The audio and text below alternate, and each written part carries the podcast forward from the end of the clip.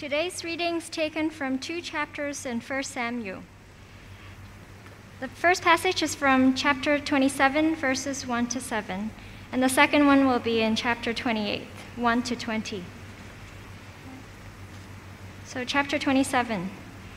But David thought to himself, One of these days I will be destroyed by the hand of Saul. The best thing I can do is to escape to the land of the Philistines.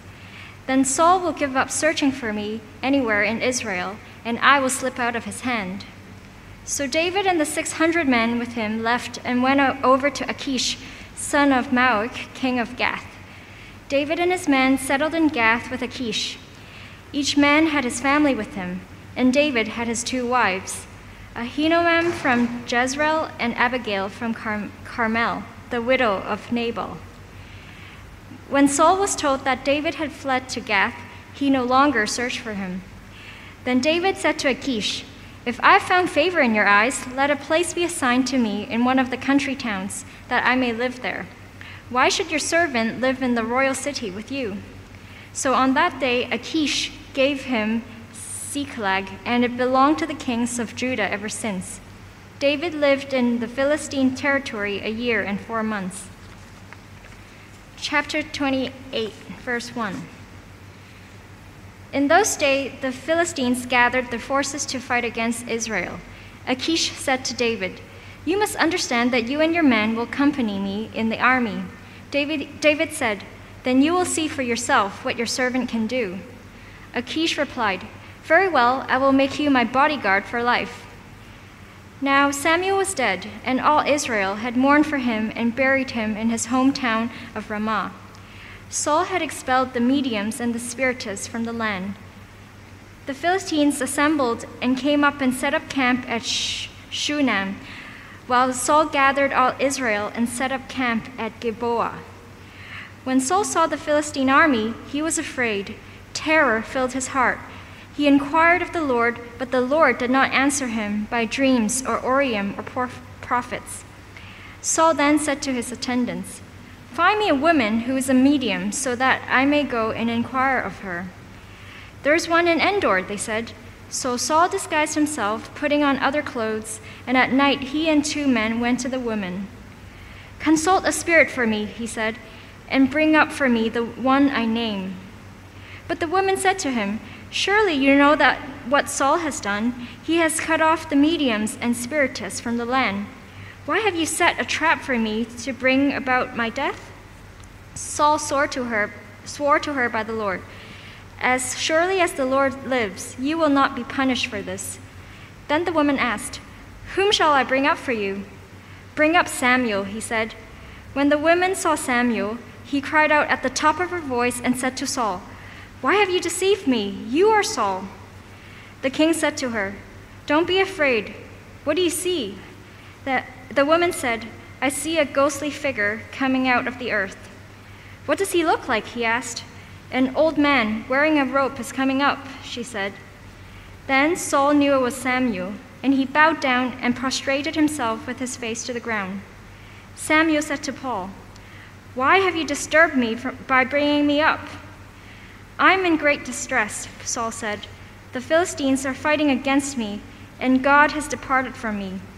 He no longer answers me either by prophets or by dreams, so I have called on you to tell me what to do. Samuel said, Why do you consult me now that the Lord has departed from you and become your enemy? The Lord has done what he predicted through me.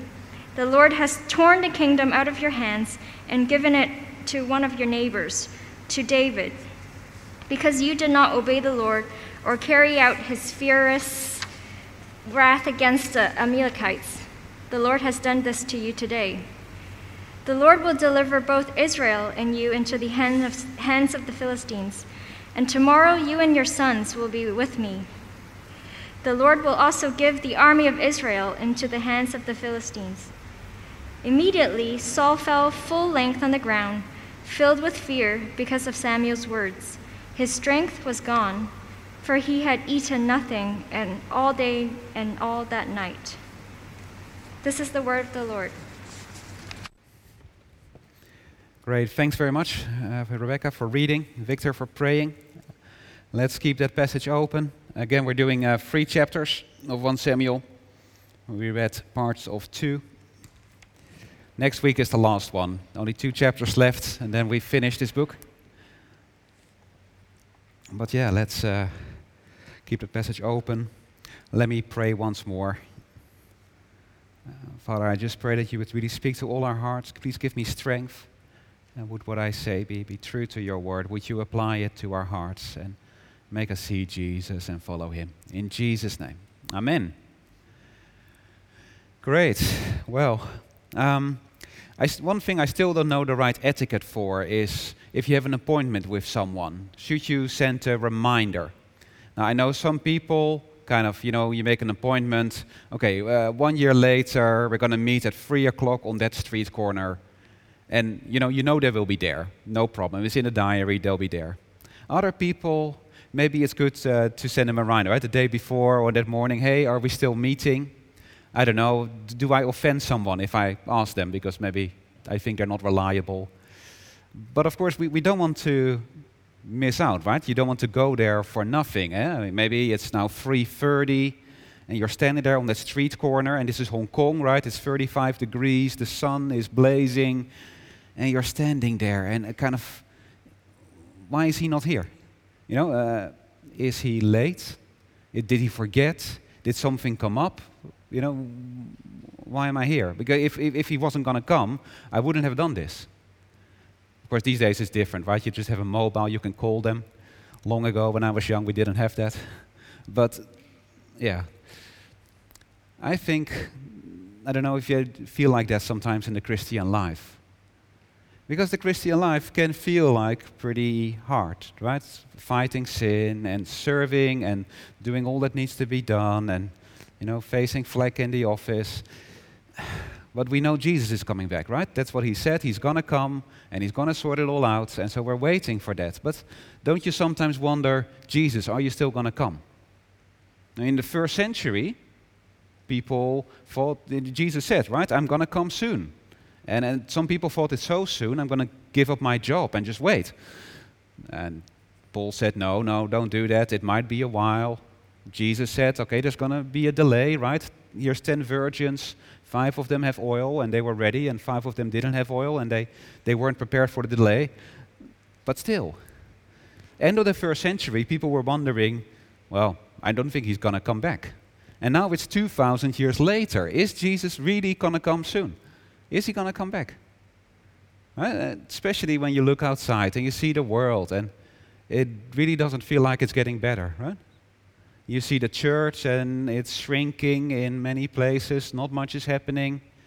You know, your, your great Christian leader you looked up to turned out to be a fake. Uh, is Jesus really at work? Is he really going to come back? I think we, we need that motivation, right, to keep going. Well, that's why we're looking at this passage. Um, if you've been here for a while, you know we're going through 1 Samuel, uh, David, is this picture of Jesus, and he's the chosen king. The only thing is, the kingdom's not here yet. He is still on the run. He is hiding, he's running away from the current king, and his men are with him. But I think they are wondering will this ever end? When will this be over? When will David be king and life is back to normal and everything will be right? When is this going to happen? Because it's been a while, right? It's been uh, 12, 15 years, they wanted to finish. Well, we're now approaching the climax, right? Uh, this week and next week actually is one big passage, almost the, the, climax of the book. Chapter 27 is the background, and then the four chapters of the, the final days of David and Saul as kind of these two kings. Uh, of course, that's too much for the sermon, so just like the Deathly Hallows or Infinity War, we're going to do it in two weeks. But uh, yeah, th- this is the climax. Now it's finally going to happen. And so that's going to really help us, right? And so let's look at these chapters. I don't know what you thought of it. There's some weird stuff here. I'm sorry, I don't can't go into all the details. Please ask me. But this is really going to help us to keep following. Well, they were to follow David. We can follow Jesus. And so, well, let's start with chapter 27. And to be honest, I don't know what you thought. I think David is in a mess. You read chapter 27, David's in a big mess because what does David do? He's going to go and live with the Philistines, right? He said, uh, I don't think I'm safe here in Israel. 27:1 So the best thing I can do is to escape to the land of the Philistines. I'm going to live with my arch enemies, and then, you know, no one can, Saul won't get me. And uh, in some ways, I can understand that, right? If you heard the reading, he's now got 600 men following him. And those 600 men have their families, right? So it's not just the men, there's the wives and the children, right? Maybe some young babies. Maybe a group of two to 3,000 people. Can you imagine running around the desert and hiding with that big group of people? That, that wouldn't work, right? So you can understand that David says, Well, let me go and live with the Philistines. And uh, it's now a few years that he's been on the run. He's no longer the army commander. The Philistines are not as suspicious, so he, he comes to Achish and yeah, he, he can live there. He asks, uh, Can I have a city? Uh, got so many people. Uh, Ziklag, uh, he gets a city and uh, he lives there with, uh, yeah, with his men and their families. And he lives there for one and a half years, quite a long time. Now, what does he do this one and a half years? Well, we didn't read it, but uh, he carries out raids. And now David and his men went up and raided the Geshurites, the Girzites, and the Amalekites. Uh, and, and, these were all enemies of Israel. He would go raid them. But what, what did he do then? He would go back to Achish. And when Achish asked, where did you go raiding today? David would say, Against the Negev of Judah, or against the Negev of Jerahmeel. I would raid Judah. I've raided Judah. Look at all the stuff. Now, that's a lie, isn't it? He's just lying. so that uh, basically Achish thinks well of him. And he would leave no one alive. now, I don't know what you think of this, of David here. A year and four months doing this. Now, God isn't mentioned. It doesn't say, you know, the thing that David did was good or it was displeasing. I mean, we can understand David, but at the same time, don't you feel this is wrong? Don't you feel he's kind of lost his faith a bit, right? You know, uh, he knew God had promised he would be king. Uh, he, God had kept him safe all those years. Surely God can keep him safe now, right? But no, well, I don't think I'll be safe here. I'm going to live with the Philistines. And, and, and he's lying for all this time. I mean, it, maybe some people think, oh, David's like a James Bond undercover agent. You know, he's doing the secret mission behind enemy lines. I don't know, the text doesn't say so. When he leaves no one alive, that's not because that's according to the command of God. It's, you know, what does he say? Uh, he thought they might inform on us and say, this is what David did. He just doesn't want his cover to be blown. No, I don't think this is a flattering chapter. Here's David, you know, yeah, losing his faith, sinning, and uh, it's a mess. I mean, David isn't perfect, right? David's not the man after God's heart. Only Jesus really is the man after God's heart. But at the same time, you read this, I don't know if you thought about this, but don't you think, David, what are you doing? You're going to be the future king of Israel and you're living with the Philistines. One and a half years. How's that going to look on your CV?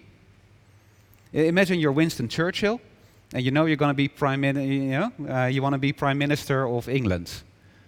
And then you go and work one and a half years for Hitler in Germany. Uh, would that look good on your CV? I don't think so, right? Uh, but that's what David did.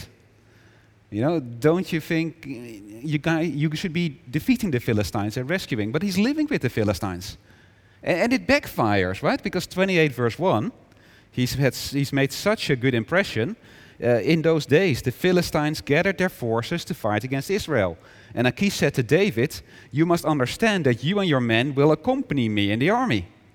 Right? The Philistines, they're going to attack a big assault on Israel, and David needs to join them. He's there in the army and they're going to attack Israel. Here's the future king attacking Israel with the Philistines. And what a mess, right? He is, he is not in a good place. This is all going wrong because if he joins this, well, he's not never going to be king, right? No one will accept him as the king. Well, we're wondering that. And then suddenly the camera switches. We stop the story and we switch to Saul. Uh, we need to go for the story a bit, and then we can apply it later. Uh, Saul, well, different message, right? Saul is doomed.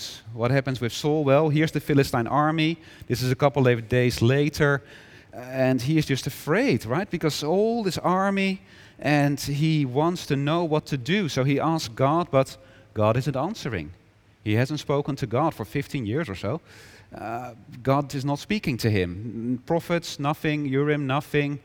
Uh, no message. And so he has this desperate solution. Let me talk to a medium, uh, someone who can talk to the dead. Maybe that will help me. And this was one of the worst things you could do in the Bible, talking to a medium. Well, he goes there, it's a bit funny. He has to go bravely behind enemy lines and reassures her, Look, I'm not going to do anything. Uh, well, they call up Samuel, the prophet. And, well, it's, it's I don't know, do you think this is real? Right? We, many people wonder, this is so weird, right? A medium and calling up dead people, can mediums do that? I think this is an exception. I, I think, you know, uh, this woman was terrified when Samuel showed up. So I think she's a fake and kind of, whoa, there's really a dead person here.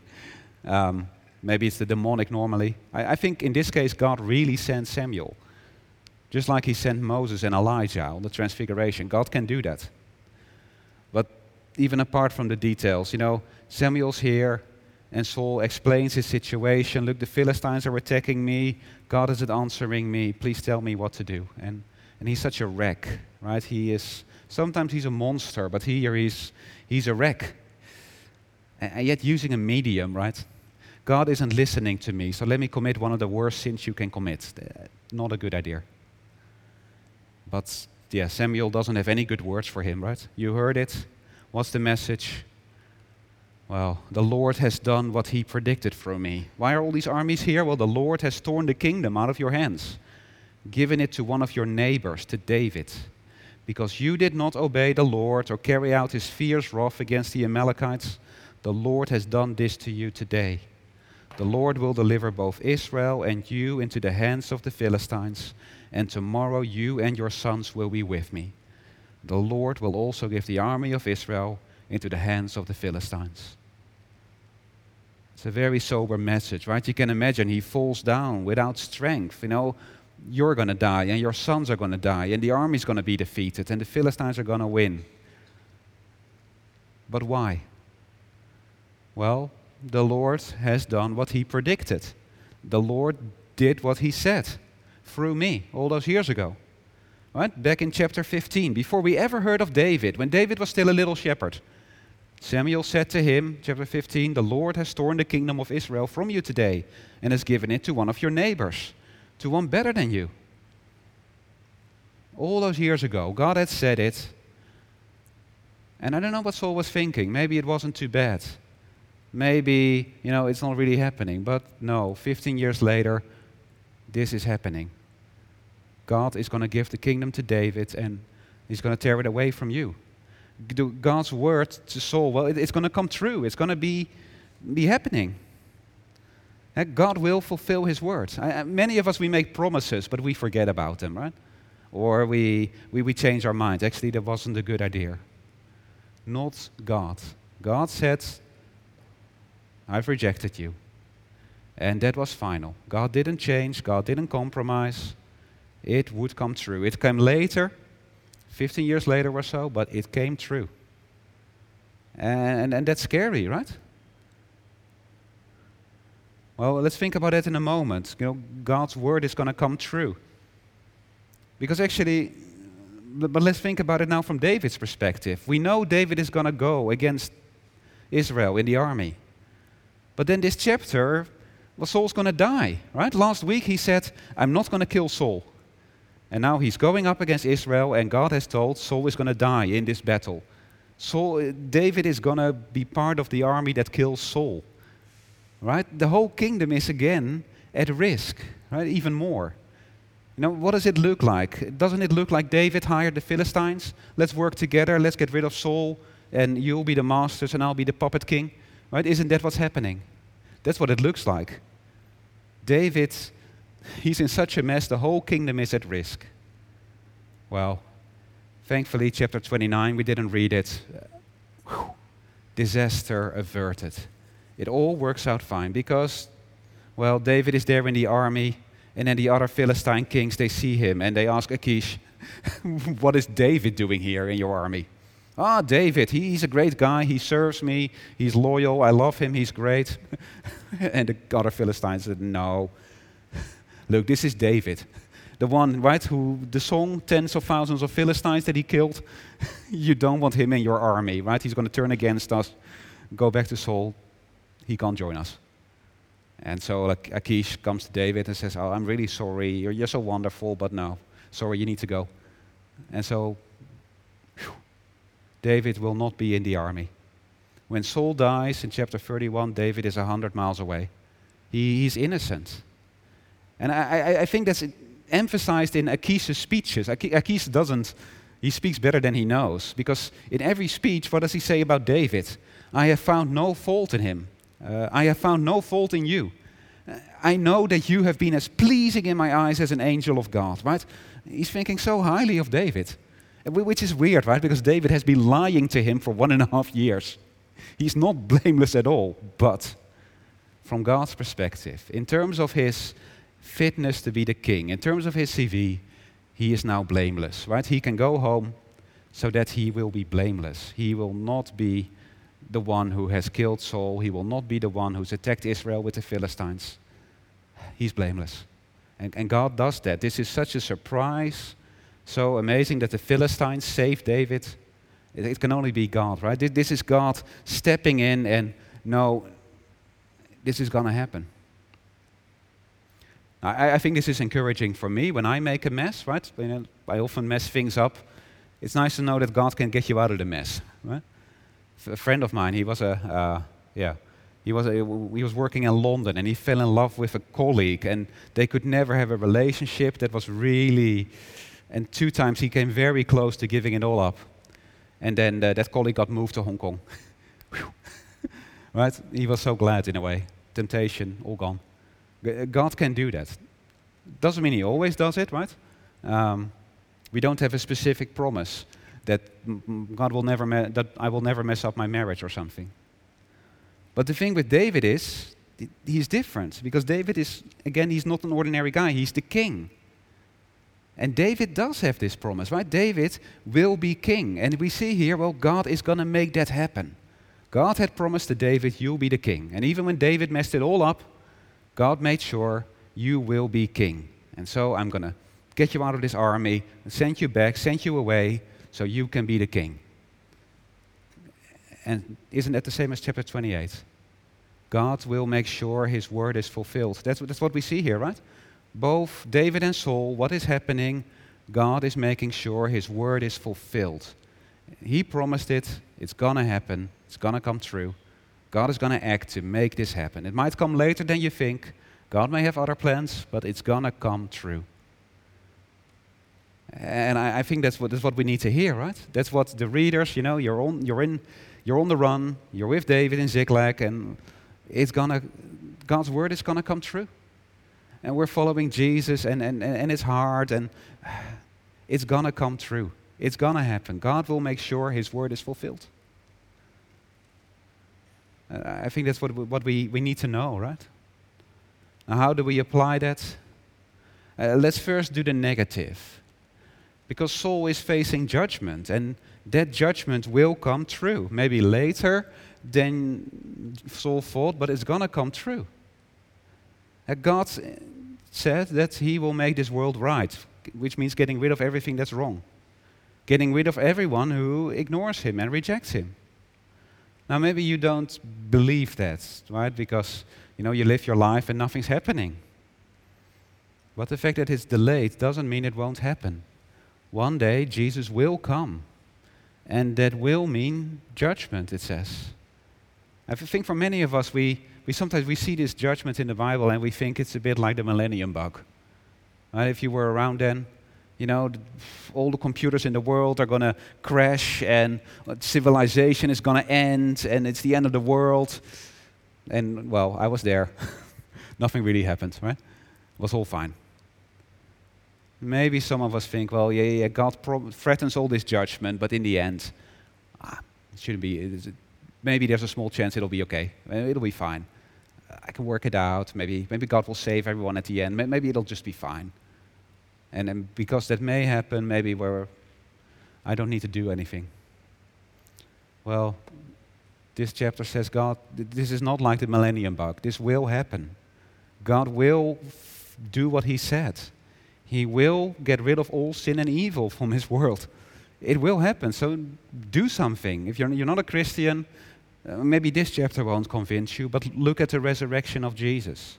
If that's true, if Jesus was dead but he rose again, well, then God is very committed to Jesus. Jesus will be king. Because when people killed him, he raised him back to life. Look at the resurrection and, and be convinced God really wants Jesus to rule. And so, are you going to be with him? Are you going to join him and come back to him? And you can. Because he died for you, he died, he paid for all your sins, you can come back to him. But you need to do something. It's very it's certain, it will come. And even as a Christian, do, do you believe this is going to happen? Well, the people you see around you. Again, it's easy to think that hope, ah, maybe it'll be okay. Maybe it's not too serious. And let me not embarrass myself by talking about the gospel to people because maybe they won't like it. Hope, maybe there's a small chance they'll be okay. No, it, it will not be okay. We need to warn people. But, but that's the negative. Let's go to the positive. Right? Jesus will be king. David would be king. Jesus will be king. His side is the winning side. God said it. Jesus will win. So we can keep going. Right? The serving and the fighting sin and the enduring opposition. We can keep going because we know the end will come. It's certain. God will fulfill His word. I don't know what it is for you that makes you doubt that. You know, maybe it's the, it's the mess of this world. You, you look around and it looks like nothing's happening, and it looks like Jesus has forgotten. Be assured, He will come, He will sort it out. Now, the church, yeah, the church has had problems, I'm sure. And yet, for 2,000 years, Jesus kept it going, right? All the false teaching, all the persecution, the church is still here. It's still in every country in the world, it's the biggest religion in the world. Jesus is still at work. And even though it doesn't look like it, he will come back. The kingdom will come. So, so keep going, right? You know, no one can mess it up. David, David messed it up, but in the end, God didn't let him mess it up. You can't mess it up. Know, you, you can mess up your work and your marriage, but you can't mess up God's plan. Isn't it encouraging?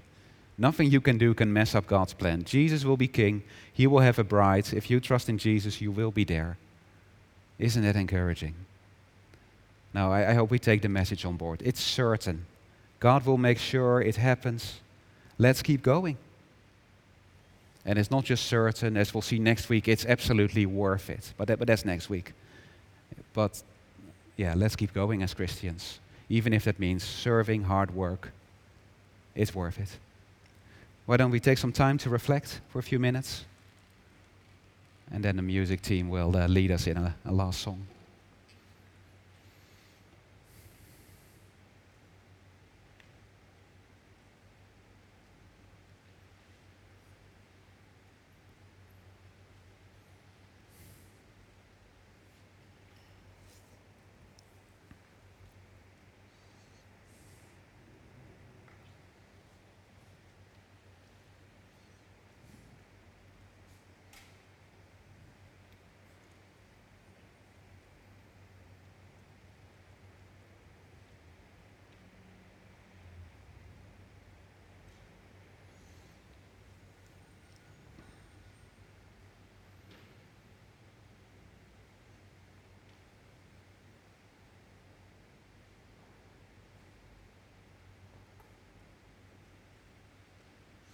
Let's pray together.